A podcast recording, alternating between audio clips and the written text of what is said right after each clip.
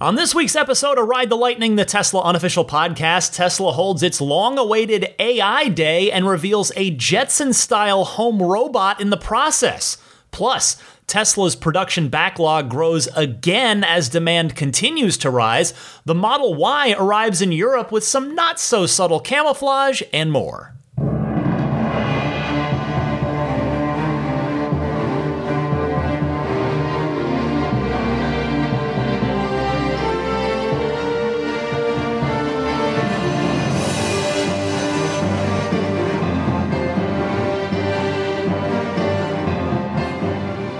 What's happening, friends? Ryan McCaffrey here with you alongside Daisy the Boxer for episode 316 of Ride the Lightning, your weekly Tesla unofficial podcast. This one for August 22nd, 2021. And I wanted to start before I get into AI Day, because there is a lot to cover there. A couple of follow up things I wanted to say about my plaid test drive that I forgot to last week. Just some extra notes that popped into my head that I feel like, you know, I want to relay this because the experience of driving a plaid is at this point in time a fairly unique one. So, one, I didn't comment on the UI at all. And I wanted to say that the new UI feels really new. And you can really feel the difference in the speed, too, the, the zippiness of it. That 10 teraflop system just totally feels cutting edge. It's uh, not that not that our Model Threes and Model Ys and well the entire fleet really, other than the the plaids and the, the new long range S's, not that they feel slow, but it's just a there's really just an extra level of of zippiness to it, which I thought was uh, really great. Also, the actual turning of the yoke. I didn't really talk about that. I talked generally about it, but actually turning because I did do some like parking lot maneuvers a few times and I actually thought turning it wasn't too bad, but in a panic situation, that's where I wanted to acknowledge that, you know, that's where it could be not great, potentially. Though I will acknowledge that maybe it wouldn't be a problem, potentially in a bad situation, once you did get completely used to it, which I certainly had not in just a couple of hours. Uh, the third thing is I wanted to note the regenerative braking in the Plaid is noticeably more intense than in my dual motor Model 3, which I like. And I presume that's because there are three motors instead of two in the Plaid. So I like the heavier regen effect on the Plaid. And I also wanted to thank a couple of Plaid owners out there who, in response to my criticism last week about the horn being a button that, hey, in a in a sudden horn-worthy situation you'd have a tough time finding, they let me know that you can just put your entire hand, your palm, over all the buttons over on that right side of the wheel, uh, right side of the yoke, I should say, and it will honk. So that's good. That is a smart call by Tesla. I wanted to acknowledge that because that's not that I, uh, you know, gave incorrect information per se, but this is more accurate and better information. So thanks to the owners who uh, sent me that information. And finally, before I get to AI Day and the rest of the Tesla news, I wanted to comment on the sound of the plaid because it reminded me of the original Roadster. And you might be thinking, well, they don't really have a lot in common. What do you mean by that?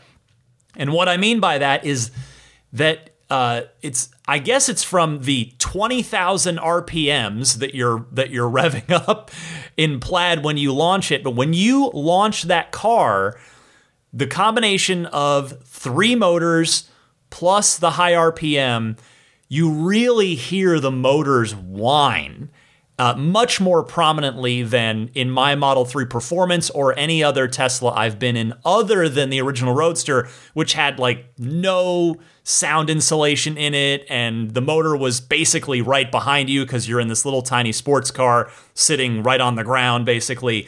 So I loved that. I love the sound that the Plaid makes. I thought that was really cool. It's very Millennium Falcony, uh, just going into hyperspace. So uh, thought I would pass that along as well. Okay, now AI Day. That was the big story this week, and I and it was a surprise for me in that I was not expecting to go to this event. I had no designs on attending. I, I didn't ask anybody at Tesla. I didn't hear of any invitations being sent out to anybody in the media or the community.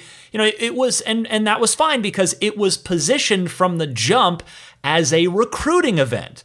However, I was very pleasantly surprised and grateful to get a last minute invite the morning of the event. And thankfully, I am blessed to live about 45 minutes away from Tesla's corporate headquarters in Palo Alto, which was where the event was held. So I uh, arranged my calendar for the day and I was able to just jump in the car and zip on down there. And at the event, it was a fairly small event, just generally speaking, but I think it was really small with regard to media slash community people because I only saw two other media people there. It's not to say there weren't a few more, but um, we they did give us red badges, and everybody else got a like a white AI Day badge with a cool uh, picture of the of of the Dojo hardware on it, the chip. And we just had a, I just had a generic red badge with a G for a guest on it, so you could pick out media people, and there were only there were only a couple of us that I could see. So uh, I just feel extra appreciative for that invitation. And I want to say to the kind Tesla soul who invited me, I don't know who it was. If you're out there listening, I want to say thank you sincerely because I, I, did appreciate being able to attend. I always, I'm always so grateful to get to go to Tesla events because it's A, it's fun, and B, I feel like I can do a much better job of of conveying information to you and and relaying an experience when I actually get to be there versus just watching it on a stream. So, uh, very grateful for that opportunity, and it proved to be a fun night. Now, before you even walked in the door, sitting out front, roped off, was the Cybertruck, the one and only Cybertruck prototype that anyone is aware of. And it was extra shiny at this event. It looked shinier than I remembered, and I had uh, my thought was immediately, again, being a longtime DeLorean owner, was I bet the production version will not be as polished as this prototype was the other night. Because number one, it takes work to even get it to be that polished. And number two, it's a pain to maintain it. It's you don't you don't really want it to be that polished. Uh, trust me on that. And number three, kind of on that same along that same line, you don't want it to be that that polished and shiny because it can be blinding to other drivers or even potentially yourself in like low light, late afternoon kind of lighting conditions. So I would not at all be surprised if the final production Cybertruck has a bit more of a I don't want to say dull finish, because that's that implies the word dull has a sort of a negative implication, and I don't mean it that way, but like more of a DeLorean esque uh, finish to it, where you can see the the graining in the in the metal, and it's it's not a blinding, shiny, reflective thing. Anyway, on to the event itself. If you've been listening for seven something minutes, going, when are you going to talk about AI Day? I apologize. It starts now. Uh, it was a very, very technical event, as I expected. And I acknowledge I did not completely understand a lot of the specifics and a lot of the uh, mathematical equations and things that were on the slides. But the incredible progress that Tesla has made with self driving and the neural net was extremely clear particularly when they got to the dojo portion of the presentation, which was in the middle, which I will get to shortly. But first, I thought that this line from Andrej Karpathy, the head of Autopilot, summed things up rather well, and in hindsight, proved to be somewhat prescient for what was to come later in the evening. Uh, my name is Andrej, and um, I am uh, I lead the vision team here at Tesla Autopilot, and I'm incredibly excited to be here uh, to kick off this section, giving you a technical deep dive into the autopilot stack and showing you all the under the hood components that go into making the car drive all by itself. So we're going to start off with the vision component here. Now, in the vision component, what we're trying to do is we're trying to design a neural network that processes the raw information, uh, which in our case is the eight cameras that are positioned around the vehicle, and they send us images, and we need to process that in real time into what we call the vector space. And this is a three dimensional representation of everything you need for driving. So this is the three dimensional positions of lines, edges, curbs, uh, traffic signs, traffic lights, uh, cars, their positions, orientations, depths, velocities, and so on. Um, so here I'm showing the video of the raw inputs that come into the stack, and then neural network processes that into the vector space. And you are seeing parts of that vector space rendered in the instrument cluster on the car. Now, what I find kind of fascinating about this is that we are effectively building a synthetic animal from the ground up. So the car can be thought of as an animal. It moves around, it senses the environment, and uh, you know, acts autonomously and intelligently. And we are building all of the components from scratch in house.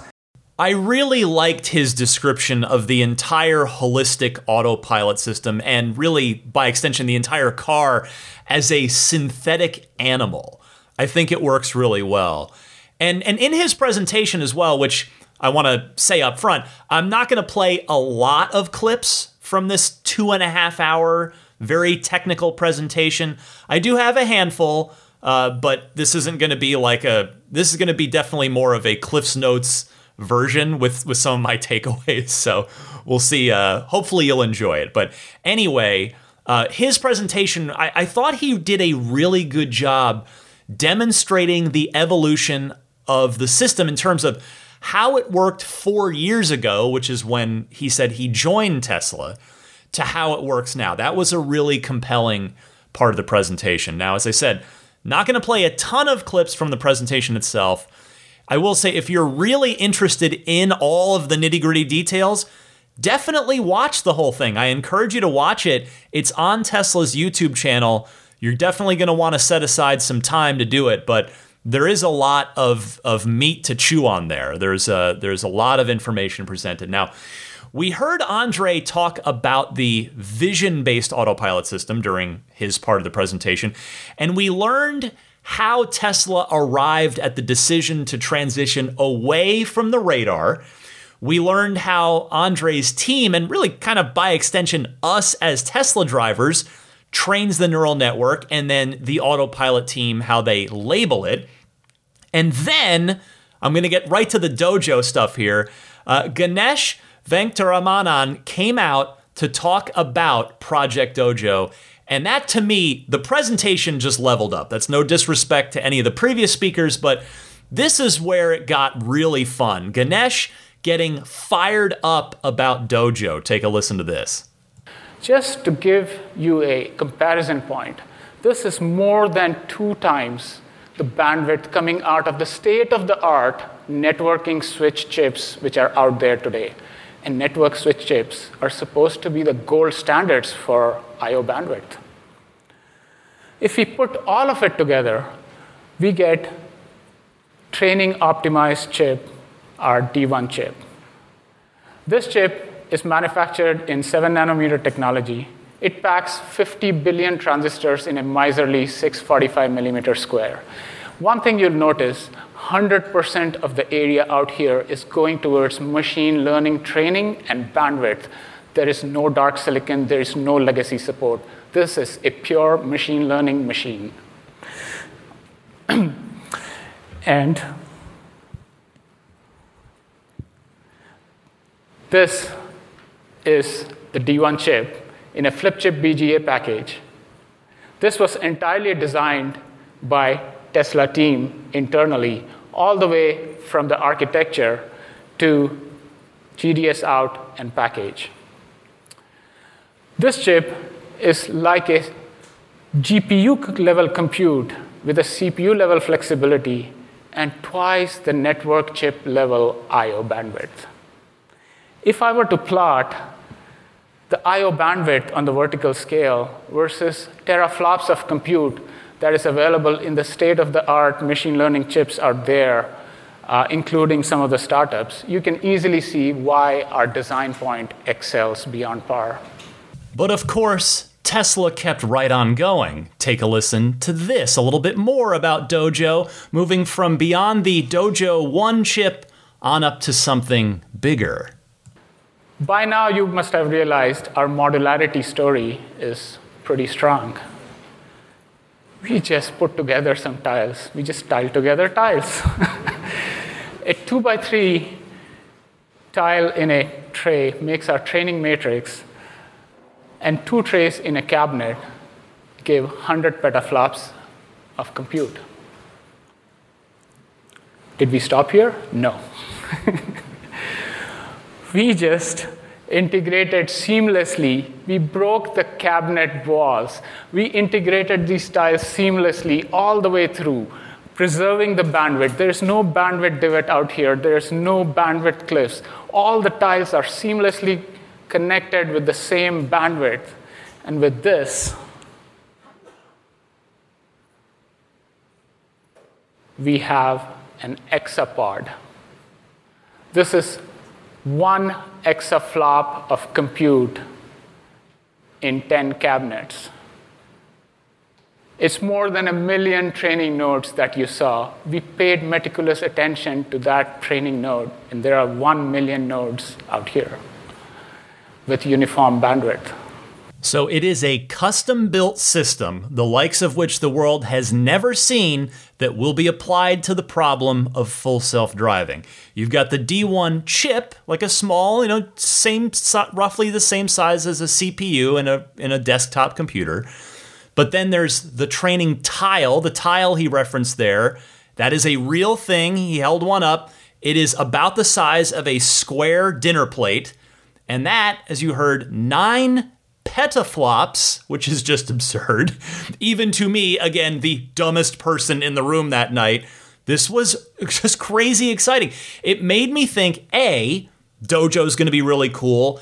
And if that if Tesla's team is really excited about it, that in turn gets me excited about it as a Tesla owner and someone who has paid for FSD and is eager to see the results of that. And then B, it made me think, that Tesla's competitors have to have all been watching this presentation, right? They have to have all been watching it, taking notes, trying to see what they could learn, trying to see what they could steal from from this presentation. I mean, you'd be foolish not to, wouldn't you? Anyway, back on track. Uh, let's go to the other noteworthy part of the presentation now, because that's really, again, just a handful of clips for you they, they went over the, the sort of progress to date and the switch from radar to vision and how they uh, label the videos and, and, and all the information that comes into the neural network. And then they introduce Dojo and how Dojo is going to level everything up. Then we get to the real forward looking portion of the presentation, which was this. So Dojo is real. Uh, the Tesla bot will be real. Um, but uh, basically, if you think about what we're doing right now with the cars, uh, Tesla is arguably the world's biggest robotics company because our cars are like semi sentient robots on wheels. Um, and with uh, uh, the full self driving computer, essentially the, the inference engine on the car, which we'll keep evolving obviously, and uh, Dojo, uh, and all the uh, neural nets recognizing the world, understanding how to navigate through the world uh, it, it kind of makes sense to put that onto a humanoid form. Um, and we're also quite good at uh, sensors and batteries and uh, actuators. So uh, we think we'll probably have uh, a prototype sometime next year uh, that is, basically looks like this. Um, and it's intended to um, be friendly, of course. And uh, navigate through a world uh, built for humans and uh, eliminate dangerous, repetitive, and boring tasks. Um, we're setting it such that it is um, at a mechanical level, at a physical level, uh, you can run away from it. Um, and, and most likely overpower it. so uh, hopefully that doesn't ever happen, but um, you never know. So it's uh, it'll be a you know a light a, a light yeah anyway five miles an hour. You can, if you can get run faster than that, you'll be fine.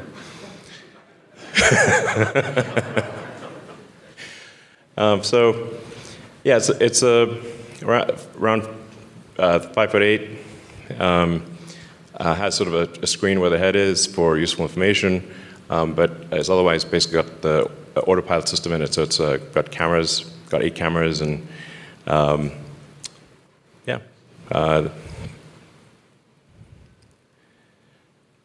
full self-driving computer, and making use of all of the same tools that we use in the car. So, um, I mean, things I think that are really hard about uh, having a useful humanoid robot is can it navigate through the world without being expl- explicitly trained? Uh, I mean, without explicit, like, line by line instructions. Um, can, you, can you talk to it and say, you know, please uh, pick up that bolt um, and uh, attach it to the car with that wrench, and it should be able to do that. Um, it should be able to, you know, please, you know, please go to the store and get me the following groceries, um, that kind of thing. So, yeah, I think we can do that.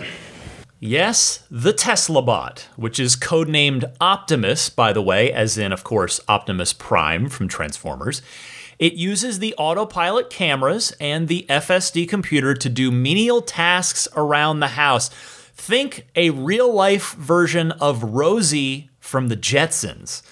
Now, a common line of thinking that I saw online that I cannot take any credit for when I was reading up uh, at the reactions to all this after the fact, because it's always different when you're there at the event. It's it's good. Don't get me wrong. There's nothing that's bad about being there. I'd always rather be there, but you are kind of also in the eye of the hurricane, and you can't really see the reaction, what how everybody, you know, everyone else is perceiving it a bit differently than you are when you're in the room. And uh, a big a big uh, common thing I saw online afterwards was that people think Elon is building these to literally build the Mars colony that we're going to need if we're going to colonize Mars, which would be a dangerous job for humans to be on the surface of Mars in suits building things. Why not use these humanoid robots? Which I cannot disagree with. That is a very plausible theory here. Now, a thought that occurred to me was that maybe the Tesla bots will be deployed at supercharger stations as the final form of the charging snake that was prototyped years ago, where these Tesla bots can plug in your car at the supercharger and unplug it when it's done. Once we reach full self driving, full autonomy, and your car will be able to take you on a road trip while you sleep. That seems like the more, well, at least a, a more earthbound, practical application of how Tesla could use these. Now, I also saw certainly a lot of jokes made about this at the night of the reveal. Uh, and I also saw constructive feedback too. I mean, you, maybe you'd even call it constructive criticism. Because I, I, I, do think it's fair to ask. Uh, one thing that I saw was, well, how does this further Tesla's mission? Tesla's often repeated mission of accelerating the world's transition to sustainable energy. The cars do, the solar panels do, the battery storage does, but how does the Tesla bot do that? I'm not sure that there's a there's a good answer for that at this point in time. Would a home robot be awesome? Yes. Yes, it would definitely be awesome. I mean, I, I was catching up my wife the next morning because I got home late, talking to my wife, telling her about the event. She didn't watch it. And I said, you know, tell her about it. And I said, well, you know, I wonder, you know, how much this thing would cost if they actually build these and actually sell them. Like, and the number that just popped into my head, I have no idea. I mean, I'm sure if if I'm off, I'm probably way too low, but I thought, well, maybe 10 grand, I don't know, something like that, maybe more. And my wife said that like her eyes lit up. She said, if it could actually do things like sweep the floors, mop the floors, vacuum, unload the dishwasher, stuff like that, that she would easily pay $10,000 for that in, as a long term investment to save us the time of doing those chores ourselves, thus freeing us to do more creative things that are that are more fulfilling or more just mentally challenging, whatever it is. You know, the, getting rid of the menial tasks, as Elon suggests that, that the Tesla bot will do, would be a very valuable thing. So uh, she also pointed out, being a financially minded person, that it could open up an entire new market for Tesla and raise the ceiling on their market cap. Basically, just like level up their their entire financial potential effectively. Similar, like I guess the maybe this is a good comparison, maybe it's not, but similar to Apple going from being a computer company to being a company that makes phones. Like that, you know, opened up, that completely leveled up Apple in every single way, shape, and form. So we'll see. I mean, I would say my concern, and I'm using air quotes here, as someone who is a Tesla owner and I love the cars, that's what I care about most with this company. And somebody, I'm somebody that wants full self driving to become real and to be amazing what concerns me, again, with air quotes, concern, that the idea of devoting resources to this, to the Tesla bot, that could be applied to FSD or something with the cars instead. Now, I realize that this was a recruiting event. They don't have a working robot. They said that, but they announced it anyway because they want smart people to come and work on it. But I think it is fair to ask if we would rather have those people, those smart people, working on the cars instead of the Tesla bot. I imagine that the community is probably going to be somewhat divided on even the idea of the Tesla bot. And again, I'm I'm not making a decision yet. I'm just I, I think the idea is exciting, but as again, someone who's cares first and foremost about the cars, I wonder if the resources being allocated to this could be better spent elsewhere. Maybe yes, maybe no. I don't know the answer to that. But regardless, it is certainly going to be fascinating to see how this project evolves over the coming years. So that was the end of the, the presentation. And then there was about, gosh, 45, maybe close to an hour of Q&A. So I've, I've plucked here, let's see, one, two, three, three clips from the Q&A. The first one here, when will Dojo be operational? We saw real chips being held up by Ganesh, uh, the real tile, the real chip. So when? When will it actually come online, Elon? So we, we should have Dojo operational next year, um, and um, I think we'll, we'll obviously use it for uh, training, video training. It's, I mean, fundamentally, this is about like um, the, the, the primary application initially is uh, we've got vast amounts of video, and how do we train vast amounts of video uh, uh, as efficiently as possible, um, and um, uh, also shorten the amount of time. Like if, if, you're trying to train train to a task, um, like just in general, innovation is um, how many iterations and what is the average progress between each iteration. And so if if you can reduce the time between iterations, uh, the rate of improvement uh, is, is much better. So, um, you know, if it takes like sometimes a couple days for a model to train versus a couple hours, that's, that's a big deal.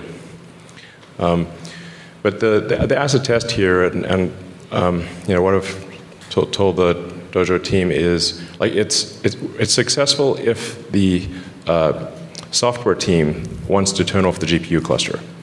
But if they want to keep the GPU cluster on, it's not successful.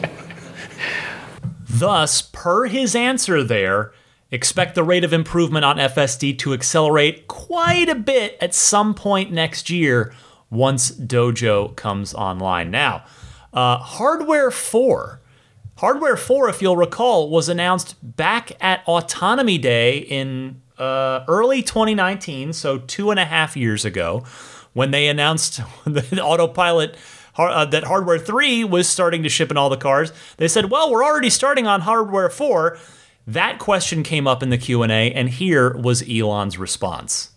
Well, um, I'm confident that uh, hardware 3 or the full self driving computer 1 uh, will be able to uh, achieve full self driving at a safety level much greater than a human, probably, I don't know, at least two or 300% better than a human. Um, then obviously there will be a future hardware 4 or full self-driving computer 2, um, which we'll probably introduce with the Cybertruck. Um, so maybe in about a year or so. Uh, that probably well, that'll be about four times more capable, roughly. Um, but it, it, it's, it's really just going to be like, can we take it from, say, for argument's sake, 300% safer than a person to 1,000% safer? Um, you know, just like there are people on the road who, with, with varying driving abilities, um, but we still let people drive. It, you don't have to be the world's best driver to be on the road. I know I've said this before, but I love Elon's analogies. I think he's really good at explaining and, or relating complex things in a way that compares and, and relates to things that we already understand well. In this case, it was the idea that some drivers on the road are better than others, which is true. And this implies certainly that Hardware 4 will be better at FSD than the Hardware 3 that's in our cars now. I am curious how that will manifest itself in practice.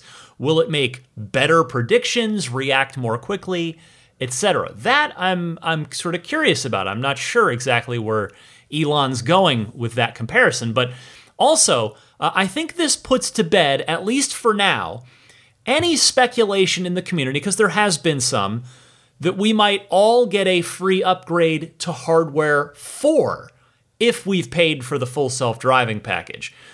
It does not sound like that will be the case so long as Hardware 3, as Elon has once again insisted here, that Hardware 3 can get the job done. Hardware 4 will be better, but if it's not specifically necessary for achieving the goal, it sounds like you are going to need to get a new car to get it. But the other big part of that answer was the suggestion that Hardware 4 would debut with the Cybertruck in about a year, Elon said. And the way he phrased that really kind of jumped out to me, it, it, not just listening back when I was pulling the clip, but in the moment, in the room. Does this mean that the Cybertruck itself is still a year away? That, in other words, the debut of both the truck and Hardware 4 will converge, that they'll happen at the same time? Or will the initial Cybertrucks ship with Hardware 3 and then once Hardware 4 is is ready, they'll start rolling it into the Cybertruck production line later.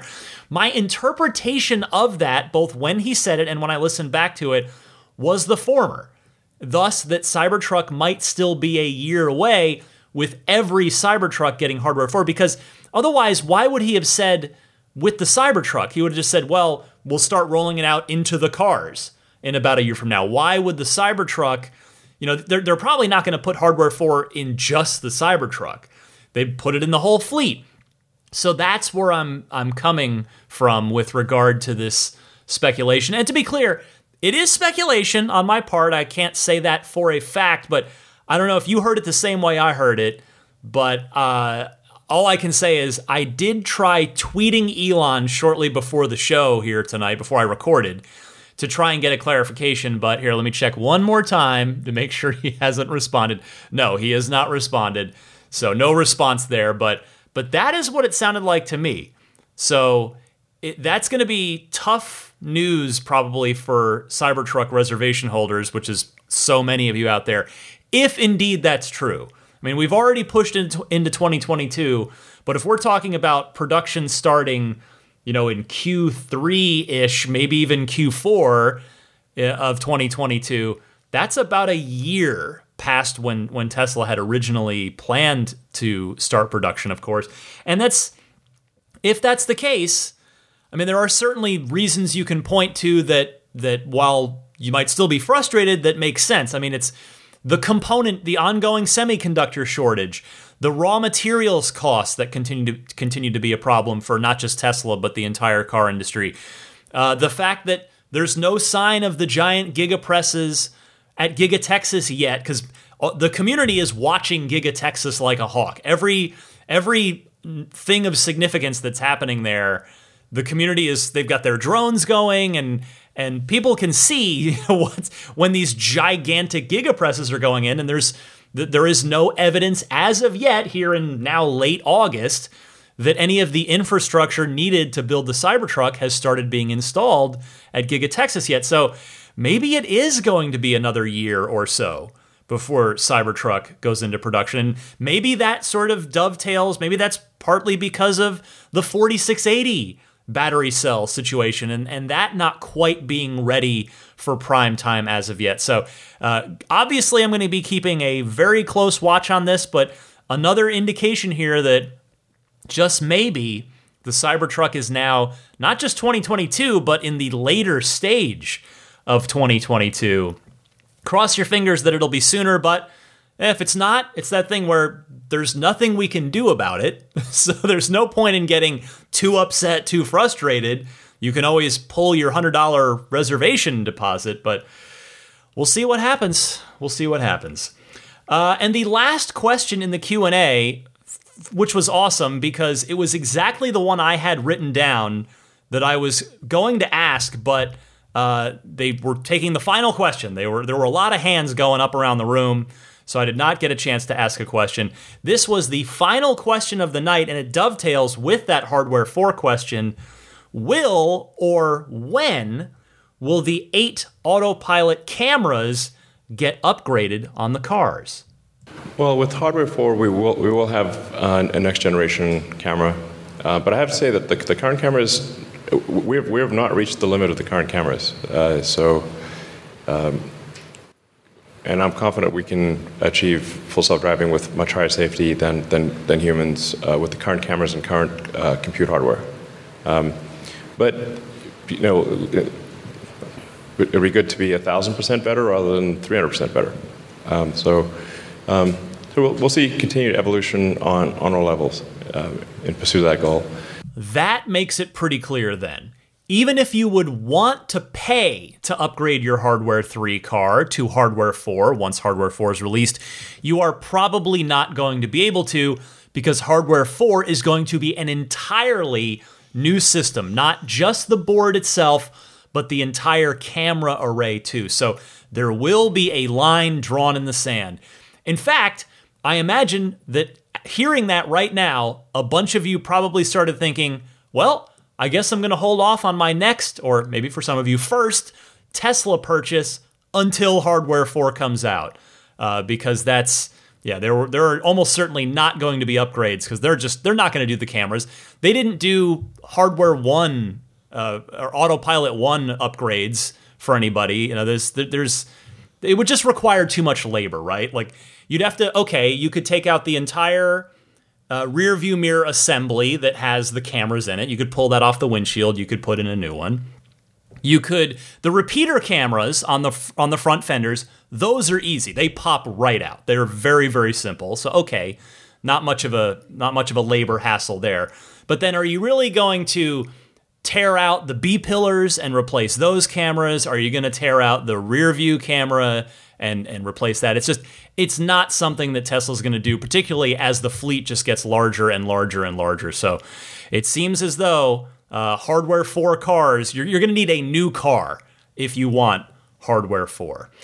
And that was the end of the Q&A and the end of the event. But before I move on to some of the rest of the week's Tesla news, the other thing that I want to talk about is the full self-driving city streets beta. After the event, you walk outside, they were giving two things if you wanted them. You could go get a plaid test ride, which I did. I'll talk about that in a second.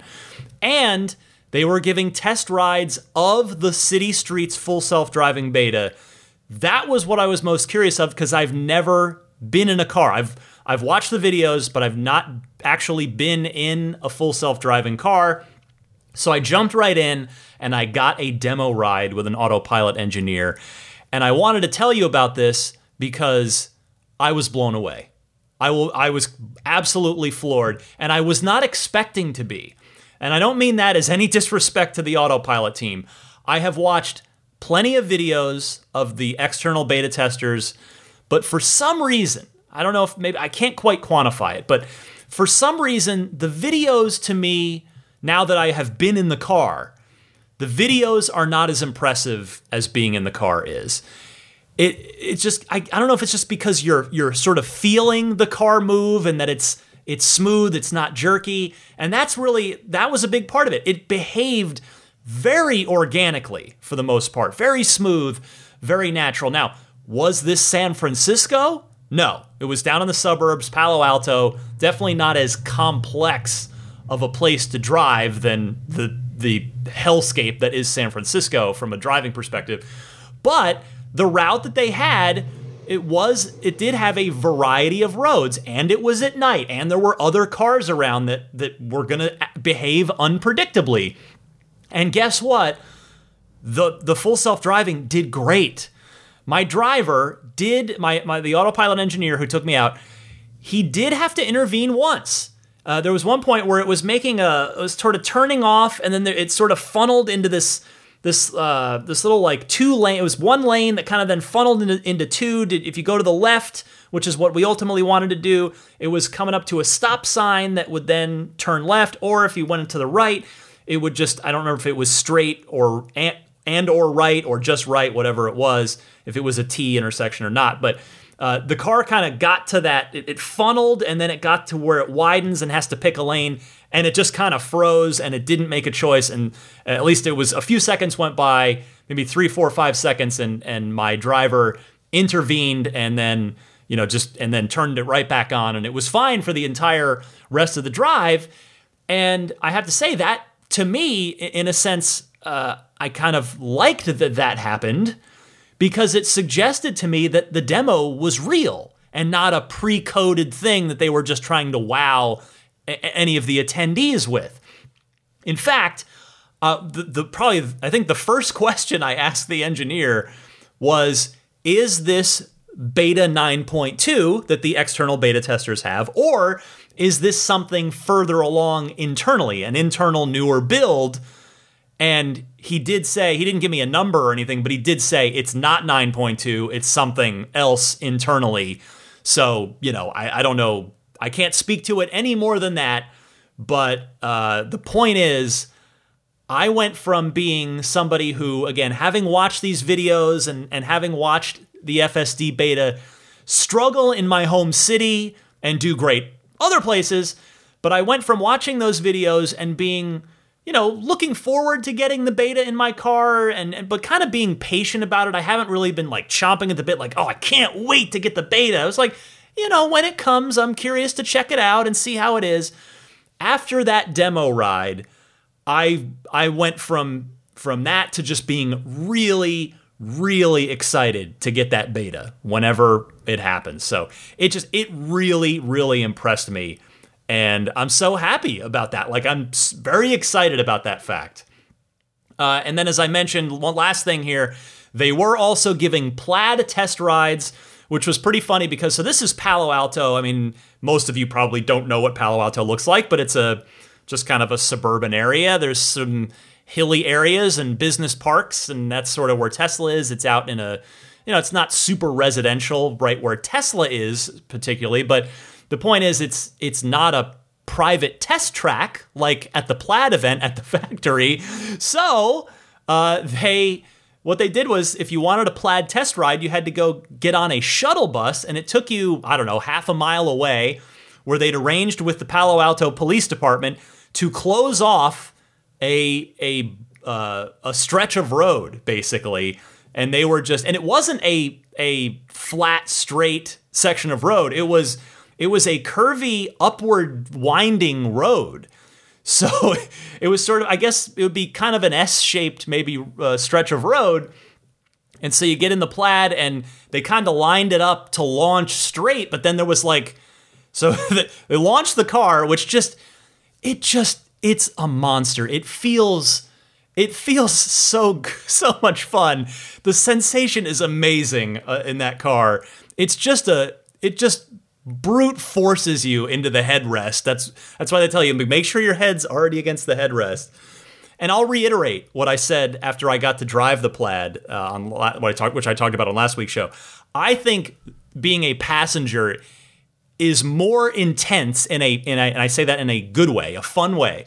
I think it's more intense as the passenger, as a passenger, than it is as a driver. Because again, as the driver, you are, I think I talked about this last week, you know what's coming. You, are the one doing it. And as a passenger, even when they tell you, like, okay, three, two, one, like, it's just, you know, that, that pedal goes to the floor and you just get knocked back.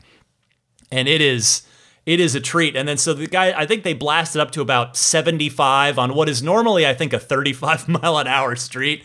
And then it kind of bends to the left and uphill a little. And it's so you gotta, it's a really fun experience. And I just figured, you know what? Uh, how how often am I going to have the chance to get rocketed around in a plaid on a private road in for the foreseeable future. It's not often, I imagine. So I took advantage of the opportunity, and as I said, that that car, it is really a monster, uh, and it uh, I I it's a blast. It it makes me want one. I mean, I can't I cannot at all afford one. I haven't even paid off the, the Model 3 that I have. But it just is like, oh my God, I, I want this. This is amazing. And, and, and a, a five seat version of it. Like the Roadster will be one, but that's that is a purpose built sports car, basically two seats, even though you know they're saying two plus two for the regular config. But the the Model S, just as a, as just this incredibly practical car, but with that kind of power, is just it's something else. Oh my goodness. All right. Uh, there is other Tesla news to get to this week, so let me do that now. First, the Model 3 Standard Range Plus is sold out for the year. And here we are midway through the third quarter, sold out for the duration of 2021. The Model 3 Long Range shows November. Actually, you know what? I should I took these notes a few days ago. Now I got to check again uh, because I want to make sure I'm giving you as up to date information as I can. So, yes, okay, the standard range is showing January, and the long range is still showing November, uh, which is what I have in my notes from a few days ago as well. Now, the performance Model 3, if you want to go that route, that's the quickest that you can get a new Model 3. You'd have to get a performance, and that will that will get to you in six to seven weeks, which is roughly the end of September. So they'll probably try to sneak you in at the end of Q3.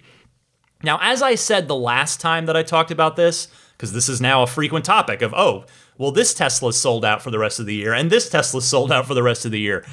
I would imagine that with regard to that that performance being available, they're more or less allowing you to cut the line if you buy their highest margin version of the car. I mean, if they're sold out of production for the year, it makes sense that they would go ahead and prioritize the highest margin cars. So, hence my theory on on uh, that sooner availability option for the performance Model 3. Now, over on the Model Y side, the long range Model Y also sold out for the year. January delivery estimate on that as well. And similar to the Model 3, you can get a performance Y in the same six to seven weeks. Now, what's crazy about the Model Y, actually, I need to check that as well here too, because again, my notes are a few days old from earlier in the week. So let me just double check that as I go over there. So, okay, yes, yeah, still showing January. That has not changed. But on the Model Y long range, it may not have changed in the last few days, but it did go from October as an estimated delivery window to December in the span of one week. I know that for a fact because a friend of mine was visiting me. We were catching up. Uh, we were hanging out in my garage while I was washing the, my Model 3. And he was he'd wanted to come over. He was talking about he said, "Hey, I'm trying to work uh, my wife and I are trying to decide do we get a, Model Y to replace our our other non-Tesla vehicle or do we get a, a new Model X because they previously had a Model X that they traded in for the Model 3." Anyway, uh, so new Model X deliveries were showing March or April, March April range at the time that, that he came over. And the long range Y, which is the one he was looking at, was showing an October delivery. And again, one week, in, in the one week from when he was here and we were looking at that to now, to when I made my notes and it, it changed. It went moved from uh, October to January, which is uh, which is just actually yeah to January because it was it was December. No, I, I, was wrong. It was December when I made these notes, and now it's January. So there you go. Go figure. It just keeps backing up and backing up and backing up. Now, Giga Texas is going to help ease this bottleneck, but not at the flip of a switch. Remember, we all know by now. I mean, it's yes, it's kind of common sense, but if you're following along with Tesla, you're listening to this podcast, you know about the production ramp and things take time and it's going to take some time for the for Tesla to ramp up production at Giga Texas, even if they're going to their plan B and building the very same 2170 cell-based Model Y that Fremont and Shanghai are building now. So I expect those wait times to come down sometime soonish, but possibly not till maybe even early next year as Giga Texas opens up and starts to get some volume, starts to get some production momentum going. Now, on a similar note to this, I also wanted to point out this that happened this week the non refundable deposit fee on all Tesla vehicles has gone up from $100 to $250. And I suspect that with how frequently Tesla's been raising prices and the production backlog, they really want to discourage people who are maybe just throwing down hundred bucks to hold their place in line in the because they've been seeing these price increases happen and they figure well you know i'm not quite ready to buy it yet but i'm just going to throw down a, my hundred dollar reservation fee now so that once they're finally able to build it for me maybe the price will have gone up and i'll have saved myself some money. And this seems to be a counter to that uh, would be my guess. And and this this will narrow things down to much more serious immediate orders for the car and give tesla maybe a more accurate idea of uh, of exactly what the queue looks like, and not to mention, with demand being this high, it's more revenue. It's two and a half times more revenue per transaction, uh, at least as far as the reservation fee goes, not overall, obviously. But yeah, you're making an extra 150 bucks for every single order that you have. That's pretty good money if you can get it, and with the demand being what it is, Tesla can get it right now. Meanwhile, on the other side of the Atlantic, Speaking of the Model Y, it has quietly arrived in Europe, well, sort of quietly, because Tesla, knowing how feverishly the Tesla community, myself included, watches every little move that the company makes, Tesla leaned into the arrival of those first homologation Model Y vehicles in a typically humorous Tesla way. Teslarati reporting that uh, both the Twitter accounts Tesla underscore Adri, A D R I, and uh, Viv, who's Falcon Heavy with no vowels on Twitter, shared several pictures of Model Ys in Europe. One on a tractor trailer and one parallel parked on, on the side of the road, with gigantic deta- decals, pardon me, across the side of the Model Y that say, not Model Y on the side.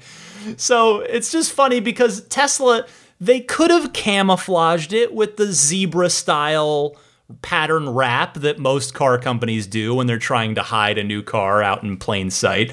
But I applaud Tesla for just leaning into the humor of the situation here because, again, they know that everyone will photograph it and post it online anyway with the zebra covering or not. I mean, it's not like.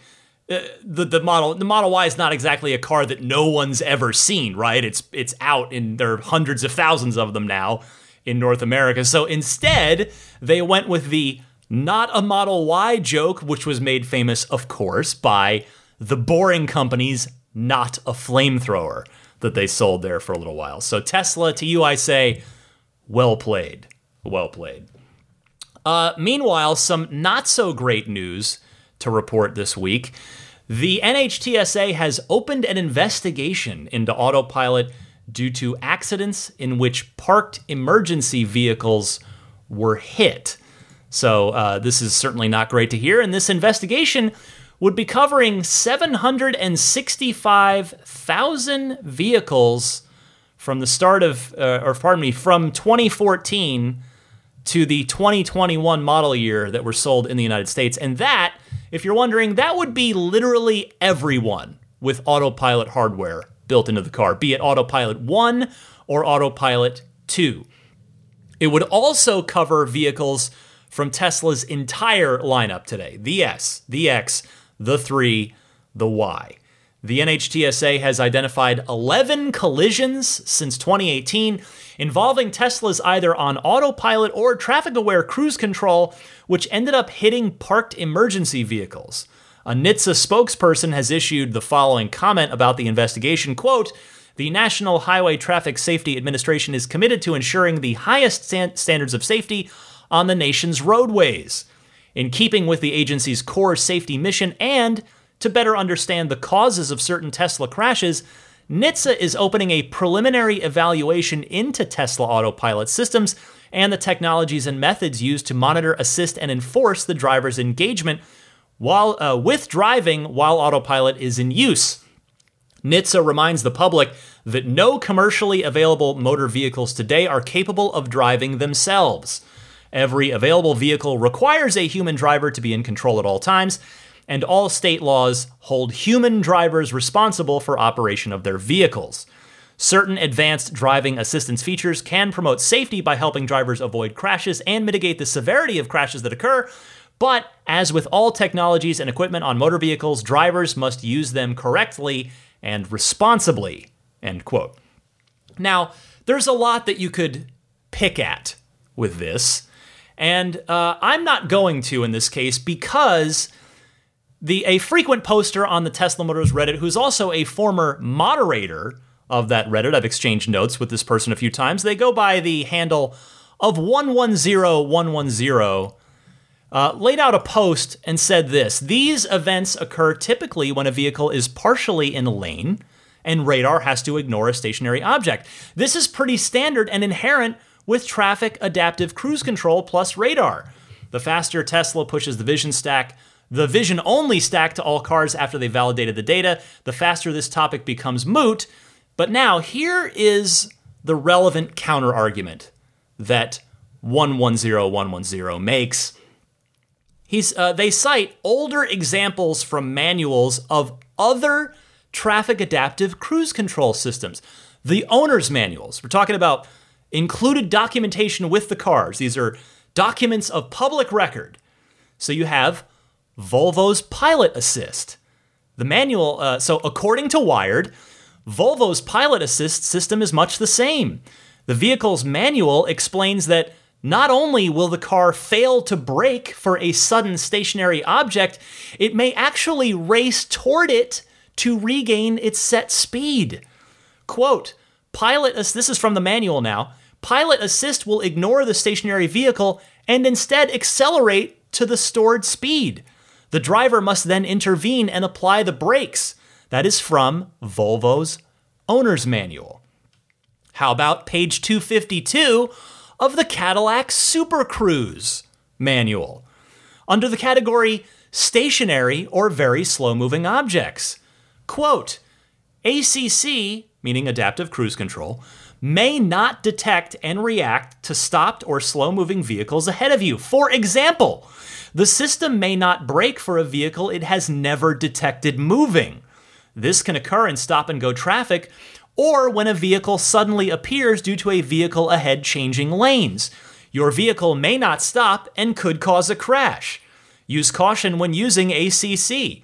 Your complete attention is always required while driving, and you should be ready to take action and apply the brakes. Here's one more. How about BMW Driving Assistant Plus? page 124. Again, this is a incredibly perfectly sourced. This says it better than I ever could. Again, page 124, BMW. A warning may not be issued when approaching a stationary or very slow moving obstacle. You must react yourself. Otherwise, there is the danger of an accident occurring. If a vehicle ahead of you unexpectedly moves into another lane from behind a stopped vehicle, you yourself must react as the system does not react to stopped vehicles. I think the point is made. You see where 110 110 is going. You see what I am also trying to say. And that is if Tesla is guilty, I'm going back to the air quotes here, if Tesla is guilty of anything here, then so is every other auto manufacturer who offers a similar traffic adaptive or just some sort of adaptive cruise control system. So, but is te- yeah, but here's Tesla being picked on. So go figure. But to look at this optimistically, to look at this optimistically, if this government inquiry helps lead to better regulations, or better yet, better progress on the technology by way of said new regulations, then hey, everybody will be better off for it. So, again, this is another story I will certainly be keeping an eye on with regard to this investigation because it affects basically all of uh, any of you listening that own a Tesla, which is probably most of my audience. So this affects, and me too. I'm, I'm in that group. So we'll we'll uh, we'll keep close eye on this one. Finally, this week, let's get back to some good news. How about some good sales? The United States EV segment is growing this year, 2021, with Tesla, of course, leading the way.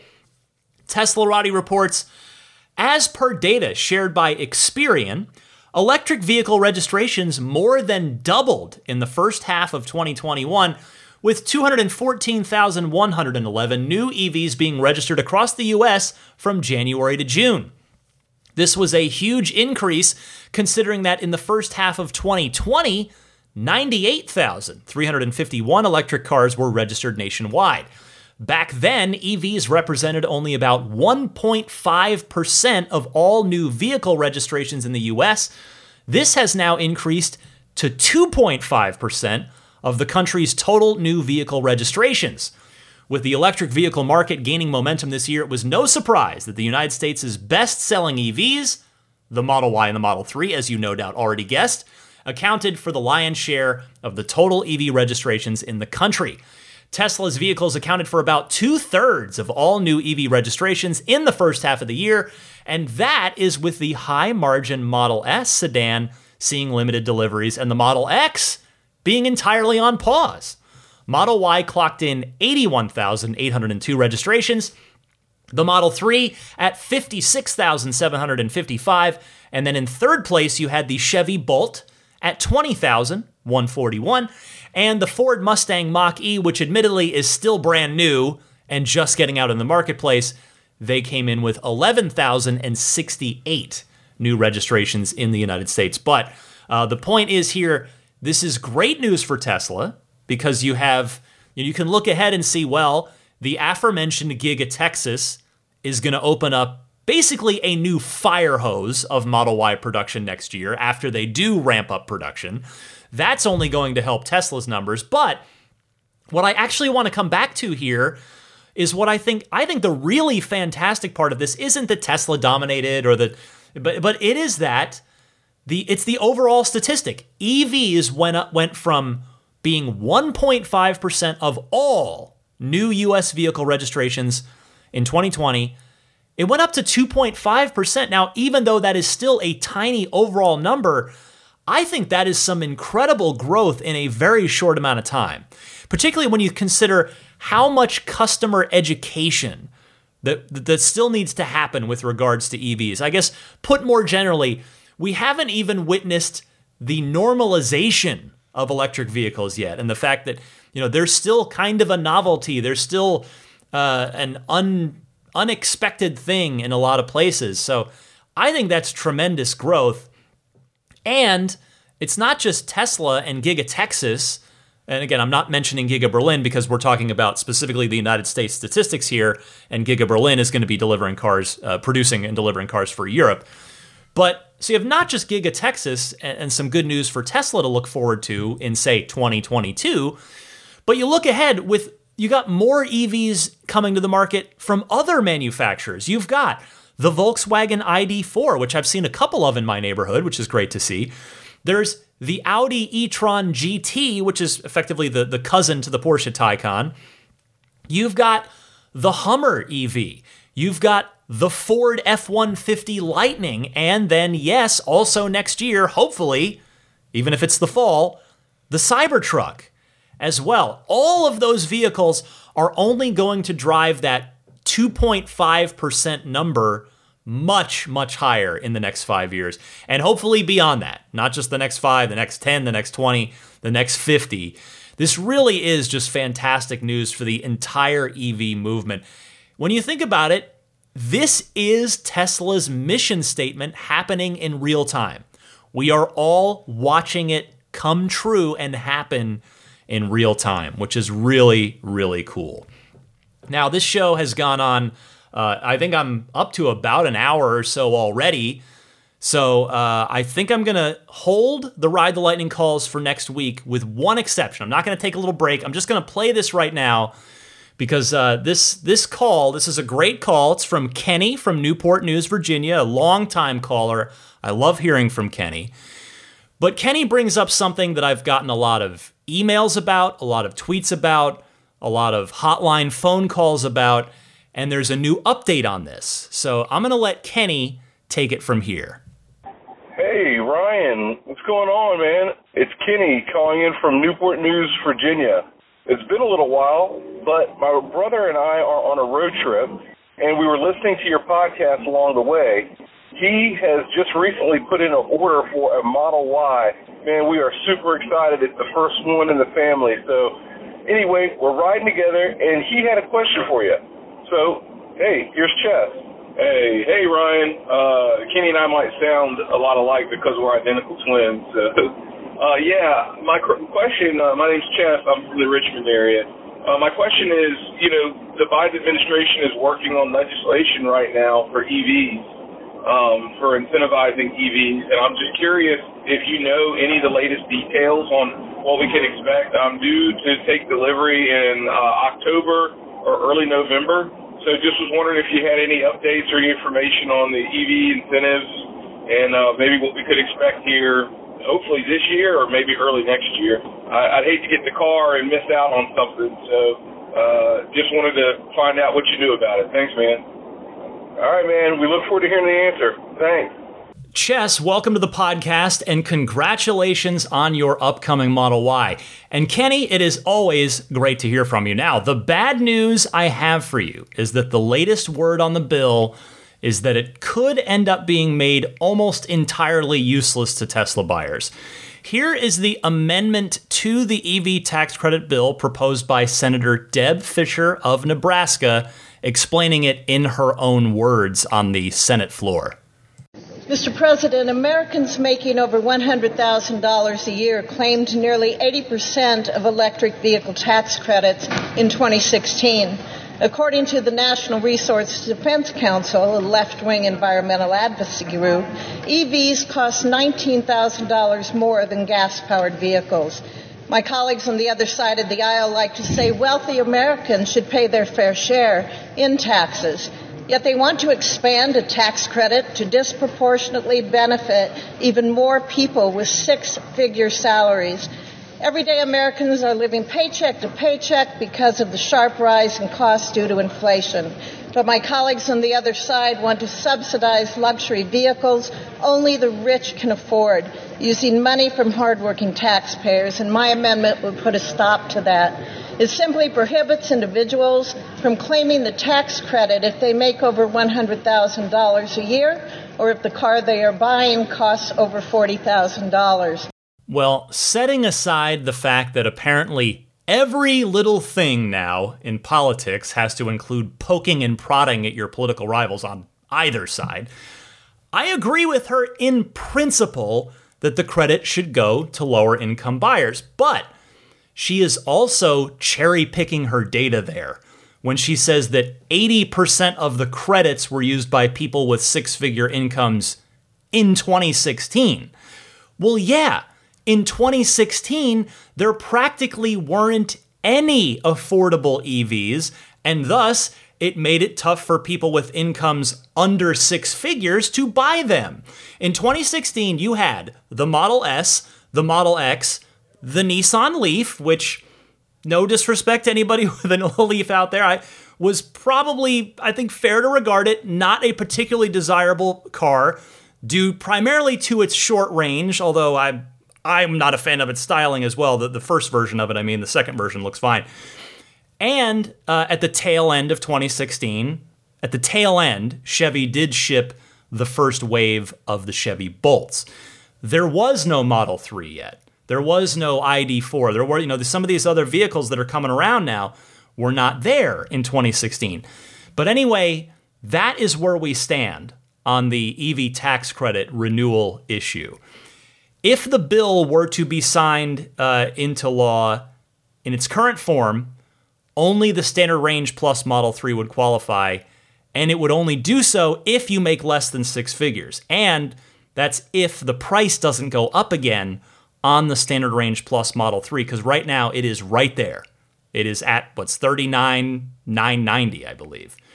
So we'll follow that. But the good news is that it hasn't passed yet and it can still be amended further. So we will see what happens on this. It does look like something is probably going to get passed. It's just a question of what its final form will look like and if it will end up being able to benefit Tesla owners at all, given uh, the, the, you know the price of Tesla vehicles, et cetera, et cetera. So, thank you to both Kenny and Chess for calling in on that. And I do just want to remind everybody, even though I'm just playing one call this week because I've been talking so long about AI Day, I do want to invite everybody to call in, just like Kenny did with his brother.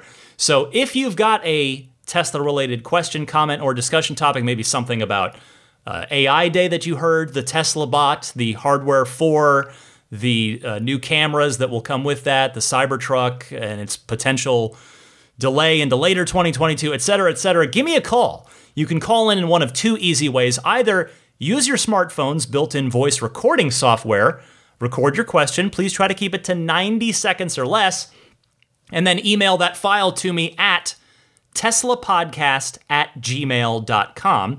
Or you can take your that same call and just leave a message on the Ride the Lightning hotline. It's very simple. You dial a toll free number anytime you want and that number is 1 888 989 8752. Uh, and I wanted to mention real quick this is late breaking insofar as within the context of me recording this late on Friday night. I talked earlier in the podcast about my personal concern, or I, uh, no, that wasn't mine. It was uh, the sentiment I saw in the community about, hey, how does the Tesla bot further Tesla's mission?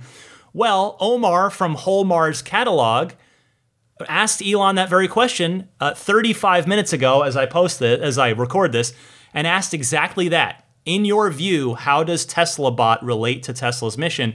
And Elon at least was honest and he said, Bot is not directly on the path of accelerating a sustainable energy future, but it aspirationally improves the probability that the future is good, which is something that we've heard Elon talk about personally as a personal goal for him. But um, it's not baked into the mission statement, but at least, you know, I'm, I'm not saying I'm not uh, rejecting his assertion there or accepting it wholeheartedly. I do still think that is a fair concern, but at least Elon took the question head on and gave an honest response to it. So thank you, Omar, for posing that to Elon and, and managing to get a response right there. All right, uh, I'm going to take a very short, like five second little musical bumper break here. Hang with me. I'll be right back with some more. I've got, what am I talking about? I have some more in my notes. Uh, oh, yeah, no, there's more coming, so hang with me. Be right back.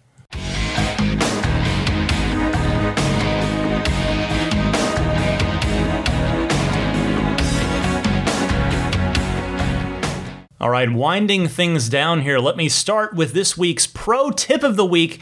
It comes from Curtis in Southern California. Hey, Ryan. Uh, this is Curtis from Southern California. Uh, I've been listening to your podcast since October of 2020 and have enjoyed every single week of it and really appreciate everything you've done. Uh, I want to give a pro tip of the week as well as answer one of the questions uh, your callers had uh, previously. Um, after I received my 2021 Model 3, a month later, we got hit in a side swipe uh, that ended up taking out my passenger mirror. Um, it was late at night and we want to continue our travel. Um, so without a passenger mirror, it made me uneasy to drive. Uh, but I, what I recall while driving, um, that I can actually access the cameras. Um, so what I did is I turned on the camera and I was able to see my right side uh, blind spot without needing any mirrors. So it definitely helped out a lot. Um, so the family is safe, and it was unfortunate the car happened had an accident, but we were glad to be in one of the safest cars out there. Uh, didn't feel any issue whatsoever when we were hit. Um, and to answer the question about the uh, trunk, the powered lift trunk in the Model 3, uh, yes, it does have the ability to uh, memorize the height of how high it goes. I actually tested out right after that call from Bob in the UK. Um, but yeah, it works out, and it's really great to have this great community. And thank you for everything you've done. Really glad to hear that Daisy is doing a lot better. And congratulations on six years of podcast. Take care. Bye bye. Curtis, thank you for the kind words, and thank you for confirming that the Model 3's new power liftgate on the 2021 models does indeed have the same functionality that the other Teslas do in that department. Now, I'm very sorry to hear that your new car was hit.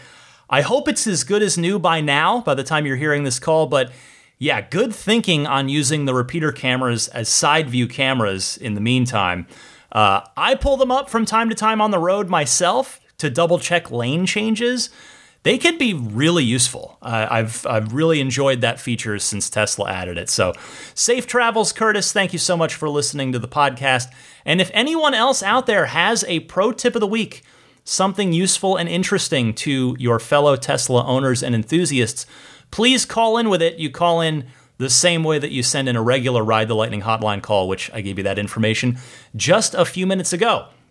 Now, as for what's going on with me this week, first of all, I'd like to uh, humbly, not humbly, uh, gratefully note my slacker uh, in my car that I was complaining about last week seems to have fixed itself, which is nice. I appreciate that. I don't know if it just I spoke it into existence and it uh, it, it, fixed itself, but I, am happy about that. So look uh, happy to have good audio that I don't have to wait like two minutes between tracks for, and that will complete an entire song that I want to listen to without skipping to the next one randomly. So that's good stuff.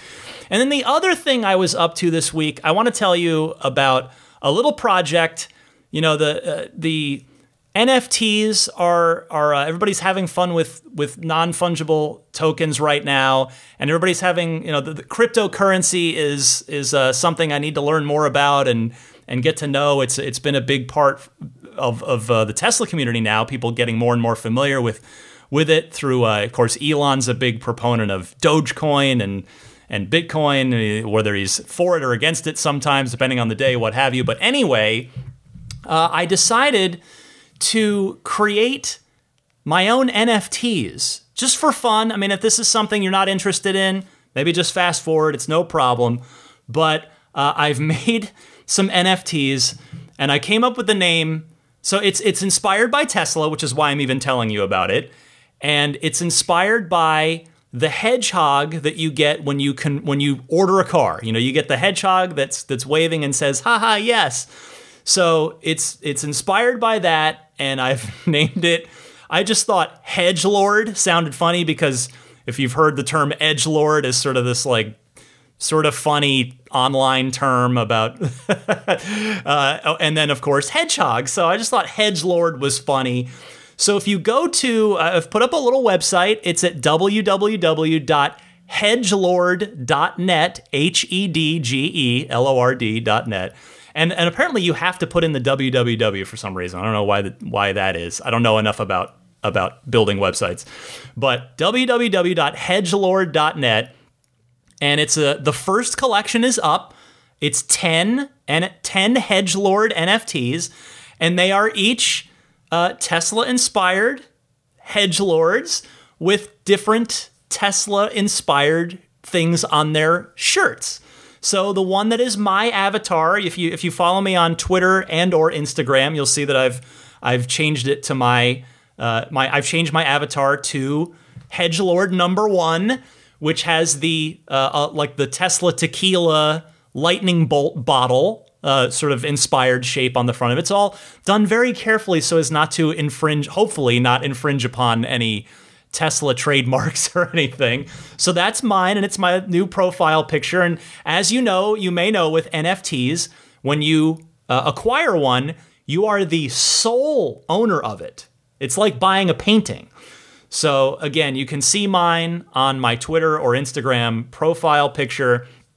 Each one costs just just a tiny fraction of Ethereum, of ETH for those of you into cryptocurrency. And uh, before I could even record the podcast, the first collection is already almost sold out. There are just a few left. So if you're interested or just just curious, take a look. Again, I'm not trying to sell you something. I'm not trying to sh- push anything you know, down your throat for this podcast. I mean, the the the number one way you can always support the podcast, please, is Patreon. This the the the NFT thing is just a for fun project.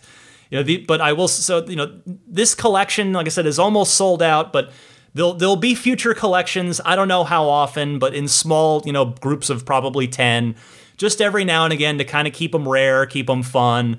But uh, check it out if you're curious. And again, it's just a for fun thing. But yeah, the the the Patreon, which I guess I'll just go ahead and mention now, as I mention every time, every part of the show at the end. But uh, that is the number one way to support the podcast. That's uh, if you if you're looking to support me and say, hey, you know what, Ryan, you've you've gone to another event and you've done a hopefully you think you did a great job recapping it and bringing it bringing it home to me since I couldn't be there and you think, well, you know what, Ryan, I'm I'm going to support you on Patreon. You can go to my Patreon page, which is patreon.com slash Tesla podcast. And you can see all the information there, the various support tiers. The you know, you got the you got the sport tier at, at five bucks a month or 57 for for the year, you know, so one and you get the 5% discount if you do the yearly pledge. Then there's the the uh, ludicrous tier, which gets you the the bonus mini episode every month and the early access, and then you go up, you know, the maximum plaid tier at 25 a month uh, or 285 for the year, and that'll get you everything, including a shout out at the end. That's coming up, of course, as well as an invite every month to the monthly Patreon only maximum plaid Google Hangout, which we've been having a blast at every single month. So anyway, patreon.com slash Tesla podcast if you feel like the time has finally come that I have earned your support. Again, earned, because it is earned, not given. Uh, what else? Some other friends of the podcast. Go to abstractocean.com, the home of so many great Tesla accessories. I'm actually just going to jump on there real quick right now. If we look, uh, well, actually, before I do that, I'll just mention the, the, the important part coupon code RTL podcast, all one word. That gets you 15% off of your first order at abstractocean.com. So if we go to the Model 3 section, I mean, there, there's four categories. You've got interior stuff, exterior stuff like mud flaps, uh, interior stuff like a frunk organizer. You've got vinyl wraps for all the various, both new and old center consoles and, and armrests and all the those various scratchy pieces in the car. Uh, and then the lighting kits. That's a big part, of course, as well. Uh, door handle trims, if you want to do your own chrome delete or put a, they've got like a cool uh, cut carbon fiber pattern that you could do on your your uh, door handle, so that could look pretty. It's all kinds of stuff. Abstractocean.com. Check it out. Use the coupon code if you're going to buy anything. Meanwhile, everyamp.com slash RTL that's where you get the snap plate, which is that is the front license plate bracket to get. If you're in a place, you're in a state in the United States or Canada, I guess, because the plates are the same size there, that you've got by that by law you've got to have the plate. Get I highly recommend the snap plate rather than using the included one with your car because that one sticks on with automotive tape. If you ever want to take that off, you a kind of really can't, and if you do, it might not end well. The snap plate uh, snaps on and off in seconds, but it'll do so securely when it's on. It's paint safe, grill safe, radiator safe, autopilot safe. You can take it off for car shows or for car washes, etc., etc. Everyamp.com slash RTL there. If you are in the San Francisco Bay Area or going to be in the San Francisco Bay Area with your Tesla or any car for that matter, it doesn't have to be a Tesla, uh, why not get some awesome detailing work at Immaculate Reflections? I promise you, your car will look better than new when Jeff is done with it because that's you can see my car. My car just turned three years old. It looks better than it did the day I, that I took delivery. Better, and it's thirty three thousand miles later. Uh, irdetailing.com is the website when you contact Jeff, you can email him, contact him through his site there.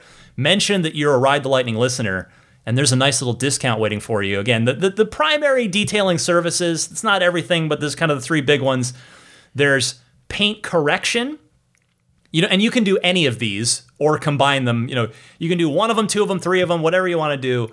There's paint correction, to take out any flaws in the paint that were either there at delivery or have accumulated over time. There is paint protection film, which I cannot recommend enough on any Tesla because the entire front of all of our cars are paint. There's no grill, really. There's no like big grill like on an internal combustion engine car to absorb rock damage without really showing any damage. We've just got paint that will chip off. Uh, so I'm definitely a big proponent of paint protection film. And then, of course, there's also uh, ceramic coating, which is a super wax. It's a 21st century super wax. You get the car ceramic coated, then you don't have to wax it for the next three to five years. Super worth it, in my humble opinion. Anyway, irdetailing.com to get in touch with Jeff, get booked in with him. PureTesla.com slash RTL, your one stop shop for your dash cam and Sentry mode needs. Just 49 bucks with free shipping anywhere in the US gets you the 128 gigabyte dash cam kit, which I cannot recommend enough on that as well. Every Tesla owner, you got to do it.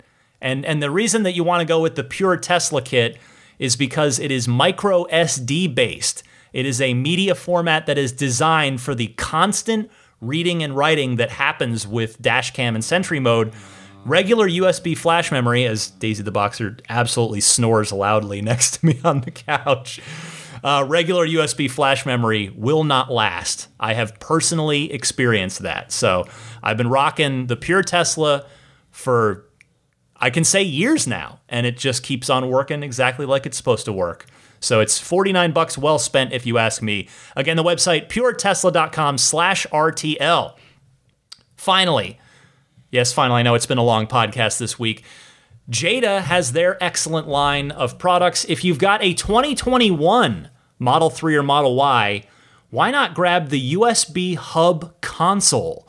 It's a storage organizer, it's a USB hub, it's an Apple Watch charger, it's an AirPod charger, it's everything for the Tesla. It's all kinds of great stuff in one product. Uh, definitely recommend that. If you're going to buy that, use the coupon code RTL, and I'm going to give you the specific website to go to in a second because I have a referral link. If you would be so kind as to use my referral link, I would thank you greatly. Uh, but in addition to the USB hub console, there's also the uh, the SSD drive. If you want to go even harder core than than the pure Tesla kit. There's also the uh, Jeda tray, which is, again, I've told you about this. I have it in my car. It's got the AirPod or Pixel Bud wireless charger. It's got the smartwatch charger. In fact, my wife, her watch, we got we got in the car to go to my brother-in-law's house last weekend, and my wife was like, "Oh, can I bring a cord to charge my watch in your car when we're driving down there? Because it's a it's a bit of a long ways." And I was like, "Oh, you don't even need that. Just boop, just magnet, just hook it, magnetize it right here on the on the Jeda tray, and that totally worked perfectly. And then finally, they have, of course, the uh, the Jeda wireless charging pad. All the new Teslas have it built in, but if you've got one of the older Model 3s like I do, I cannot recommend that product enough. So, whatever, if any of that appeals to you, use that coupon code RTL for a nice discount and buy from this URL. It's getjeda.com slash REF slash eight. And that is that. Let me say hi to the Plaid, Maximum Plaid, and Roadster in Space tier Patreon backers, and then I promise I will let you go.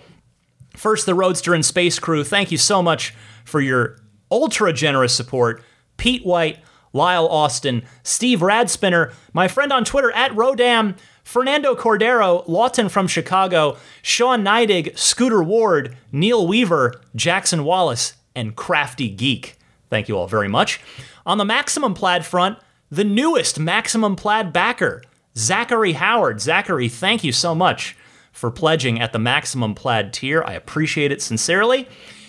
And along with the rest of the Maximum Plaid crew, I thank Jonathan Wales, Cameron Clark, Daniel Grummer, Seth Capello, Nick and Tony, Tesla Hitchhiker 42, John Schmidt, Stan Roth, Howard Anthony Smith, Charles Galpin, Ryan from Las Vegas, Darren Nickel, Kaz Barnes, Ulrich Lassa, Brett Libano, Patrick Wisneski, Gil Cabrera, Hay Watley, Eric Brown, Mark Eversole, Todd Badger, Joe Edgel, Kevin Yank, the Tesla Owners Club of San Joaquin Valley, Michael Williams, MT, Will Stedman, Tyler Smith, Mait Suaru, Derek Nesselrote, Justin Perez, Jeremy Harris, Chris Beach, Tom Mills, Alex Brem, and Matt Kalin. Thank you all. And last and certainly not least, the Plaid crew. Thank you so much for your very long running support here. A lot of these names have been on this list for a long time, which I am very grateful for. George Cassiopo, David Brander, Alexi Heft, Logan Willis, Jason Chalukas, Tim Hyde, Peter Chalet, Eric Randolph, David Nondahl, Jerry and Mary Smith, Joel Sapp, Dory and Steve Guberman, Jeremy, Tesla owners of Taiwan, Ron Lee, John Cody, Charlie Gillespie, David Perella, Sunil Joseph, Dennis Peak, Stig Mickey Jensen, Jeff Angwin, Chase Cabanillas, the Lydia family, Michael Regal, Aaron Altschul, Jared Brown, Jerome Strack, Jamie Dalton, Noel and Lucy Murphy, the Tesla Owners East Bay Club, Paul Casarino, Ryan Natchett, Mike and Barbara from Louisville, David J. Howes, Travis Krenzel, Matt Nixon, the Tesla Owners Club of Wisconsin, Jonathan Zalesny, Joshua Walker, and Rick Dean. Thank you all very much for kindly supporting my efforts on the podcast because it in all honesty, you know, I, I love doing the podcast, but without the Patreon support, I would not be able to justify the amount of time and energy that goes into this thing. But I do love doing it, and I hope that reflects in what you listen to each and every week. This was another amazing week, obviously, getting to unexpectedly go in person to AI Day. Uh, that was just a treat. So that'll wrap it up. I've been talking long enough for this week. I need to respect your time because your time is your most valuable commodity, in my opinion. You know, everybody, I guess, values different things, but to me, the fact that you would take an hour, well over an hour this week of your time each and every week to hang out with me here on Ride the Lightning and share together in our in our collective enthusiasm for these awesome cars and this incredible company and the, the things that they are doing and striving to do as well as we heard about with AI Day this week. I love it. I just have a blast and I'm I'm so grateful that you choose to join me each and every week. So, for Daisy the Boxer, I'm Ryan McCaffrey. This was Ride the Lightning episode 316. Happy electric motoring, and I will see you back here next week.